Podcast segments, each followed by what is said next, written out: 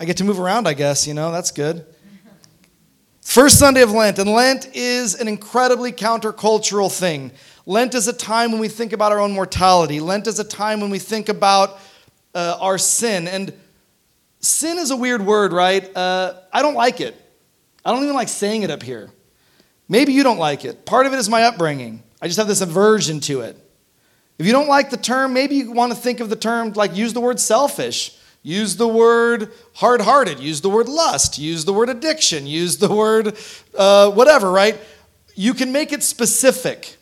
Sometimes that's easier for me because I know where uh, I struggle, and you do too. So, we're going to talk about sin. We're going to talk about uh, being contrite in the face of sin today. But you always have to keep it in your forefront of your mind. Why are we doing this, Joe? For what purpose? To what end? And I'm going to tell you that Lent, we're trying to prepare our hearts. We're trying to do a kind of training, a kind of Christian formation, so that we're not like the disciples who fall asleep when Jesus asks us to pray. They weren't ready, they weren't prepared, right? I mean, can you imagine? Like, the Garden of Gethsemane is the most heart wrenching story. Like, I totally resonate with Wendy's tears there. Like, I'm getting choked up just reading about it. Because that Jesus I get. The Jesus in the garden who's like, please, please, please take this cup. I don't want to die. Like, really, God? This is the best plan you've got? I've done everything else. I resonate with that Jesus because I'm like, really, God? This is, this is what I'm supposed to do, right? That's hard. I mean, to cry tears, to be in grief such that the tears become blood. I mean, the, the agony, right? I think we resonate with Jesus here. And he says, Please pray with me. He doesn't ask much, and his disciples can't do it. They're not ready. Judas is not ready. For whatever his motives, and I think that Judas is a really complicated guy, he feels betrayed, and so he betrays Jesus.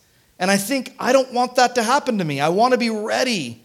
I want to be prepared. And so, like someone training for a marathon, some of you like would laugh at that idea. I would. I can barely run one mile, right? But you and I know if I kept practicing and preparing, I could run a mile and a tenth. I could run a mile and a half. I could run two. And eventually I could run 26. All it takes is practice, training, commitment. But if I'm going to do that, if I'm going to run a marathon, there are certain things I can't do like eat McDonald's every day. There are certain things I can't do, like neglect sleep and my body and, and, and, and training, pushing myself daily. But it's the same thing. If I want to be the person that God is calling me to be, I ha- are certain things I can't do if I want to be that person. I have to go through kind of spiritual formation, and, and Lent is part of that. So that's what we're going to talk about. And part of it is acknowledging our sin our limitations, the places where we struggle, the places where we fail. And I want to talk about it not uh, in a way to flood you with guilt, but to suggest to you that what God is saying to all of us is you don't have to live this way anymore. You can be free. You don't have to live this way. You don't have to be controlled in this way. So Aristotle says every virtue sits in between two vices. I love this. I think this is true. Every virtue sits in between two vices the vice of too much and the vice of not enough, right? So, courage is a virtue, but if I run into every conflict without thinking, without a plan, I'm no longer courage, I'm rash. That's a problem, that's a vice. If I never stand up for myself or for other people or for justice, then I'm a coward and I have too little. Courage is the golden mean between too much and too little. Talking about sin is like trying to find this balance that seems totally illusory. So I'm going to tell you my challenge. I grew up in the kind of faith that made me feel guilty and made me feel shameful. Some of you have had that experience with religion. There are a lot of people like like I grew up Catholic and let me tell you those nuns really knew how to make me feel guilty or whatever it is, right? My mom knew how to lay it on thick, that youth pastor. Many of us have the experience of sin being equated with Joe, you're a piece of scum, you're no good, you're worthless. Hopefully, God will save you with God's grace. And that is no good. To beat someone down and to be filled with a kind of shame that is debilitating is not healthy. In response to that, I don't even like to say the word sin. I don't want to even talk about it. Methodists don't talk about it. You know this. What am I doing? I'm breaking all the Methodist rules right now. The other end of the, the other uh, uh, excess, right? So if you have too much guilt and shame, that's a problem.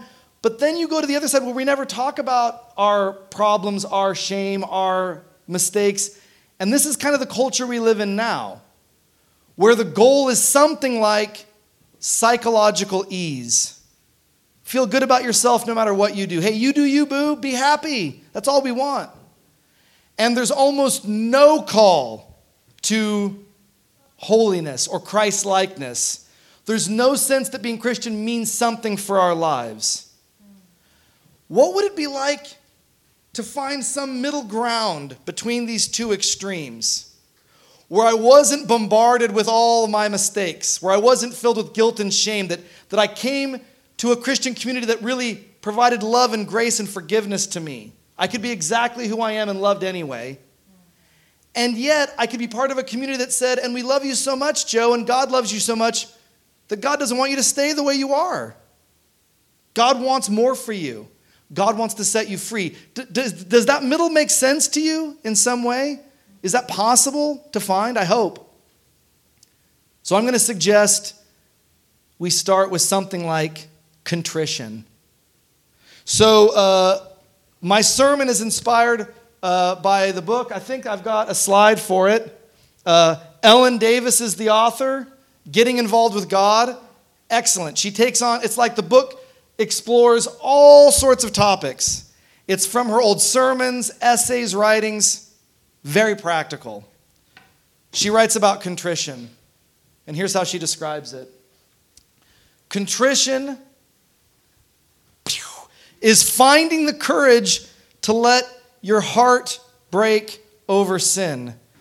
And I'm going to be really specific here. She means ours, yours. So sin t- t- t- typically has like three categories broadly. There's like systemic sin, which is you're born into a world with economic systems that no matter what you do are going to hurt people. Some people will get left behind. No matter what I purchase, someone is going to get harmed, is not getting paid enough, does not have health insurance, we're hurting the environment. There are whole systems that I can't help but participate in. We're not ta- contrition's not about that. There's like original sin or sinful nature where I have these very natural desires that make it hard for me to be the person God wants. We're not talking about that. We're talking about the things I actually do that hurt me, that hurt other people, that hurt God. Contrition is acknowledging the things I've done to hurt myself and hurt others and hurt God, and to let my heart break over it, to be crushed by it in some way, to feel, to feel broken by it. The next slide. Ellen Davis argues it's only when our hearts are broken that we can really receive God's mercy. That in some sense, God's love, God's forgiveness, God's mercy makes its way into us through our broken places, through our broken hearts. I mentioned on Ash Wednesday, like feeling like I'm dust. I think that might be a good place to be. Like I'm dust. And acknowledging that opens me to a God who is perpetually offering me love. But here, here's my problem, and maybe this is your problem. I'm often hard hearted. I'm often unwilling to acknowledge my limitation. I'd rather compare myself to other people who I'm clearly better than in my own mind. And that makes me feel good. At least I'm not Susie, or I'm not not, not, I did, I did not, Susie Haynes, I did not have you in mind. At least I'm not Jack. There's no Jacks here, right? At least I'm not Fred. We want to compare because then it keeps me from actually having to be contrite about my own issues. But the moment I allow myself to be broken by the ways I've hurt myself and other people and God, God's love comes flooding in. This is the irony. Right this second, God is offering you and me forgiveness and love and grace. Right now, this moment, God is not holding back. Do you want to know what holds back? my attitude, my failure to be contrite, my failure to be broken by the ways I've hurt myself and others, my sin. The moment I can acknowledge it the way David acknowledges it, the moment you can acknowledge it the way Peter acknowledges his denial of Jesus, is the moment he immediately receives Jesus' grace. Right? This is how the story goes. It's here offered. Do you want it? It just takes contrition. That's it. And this is how I picture it. I picture it like being crippled by financial debt, like you're crushed under the weight of financial debt. Some of you have this feeling. It feels like you can't breathe. It feels like the water is rising and I'm trying to keep my head above it, right? That's how it feels when you can't get out of debt. And it's as though you had a family member or a friend who was saying, You know what? I have more than I need. I'm going to help you financially. I'm going to alleviate your debt. It's, it's right here. All it requires is you to acknowledge that you need help. That's it. That's what it requires. And I'm like, no thanks. i am like Walt from Breaking Bad. No thanks. I'll do it myself. That pride, that sense that I can't let my heart be broken because of what I've done, means that God's love and God's forgiveness sits there at arm's length. So, part of Lent is training, and part of our training is acknowledging the ways we've hurt each other. And I know in your mind, there are relationships in your life, there are people in your life, there are ways you sin against yourself, that you don't love yourself or care for yourself.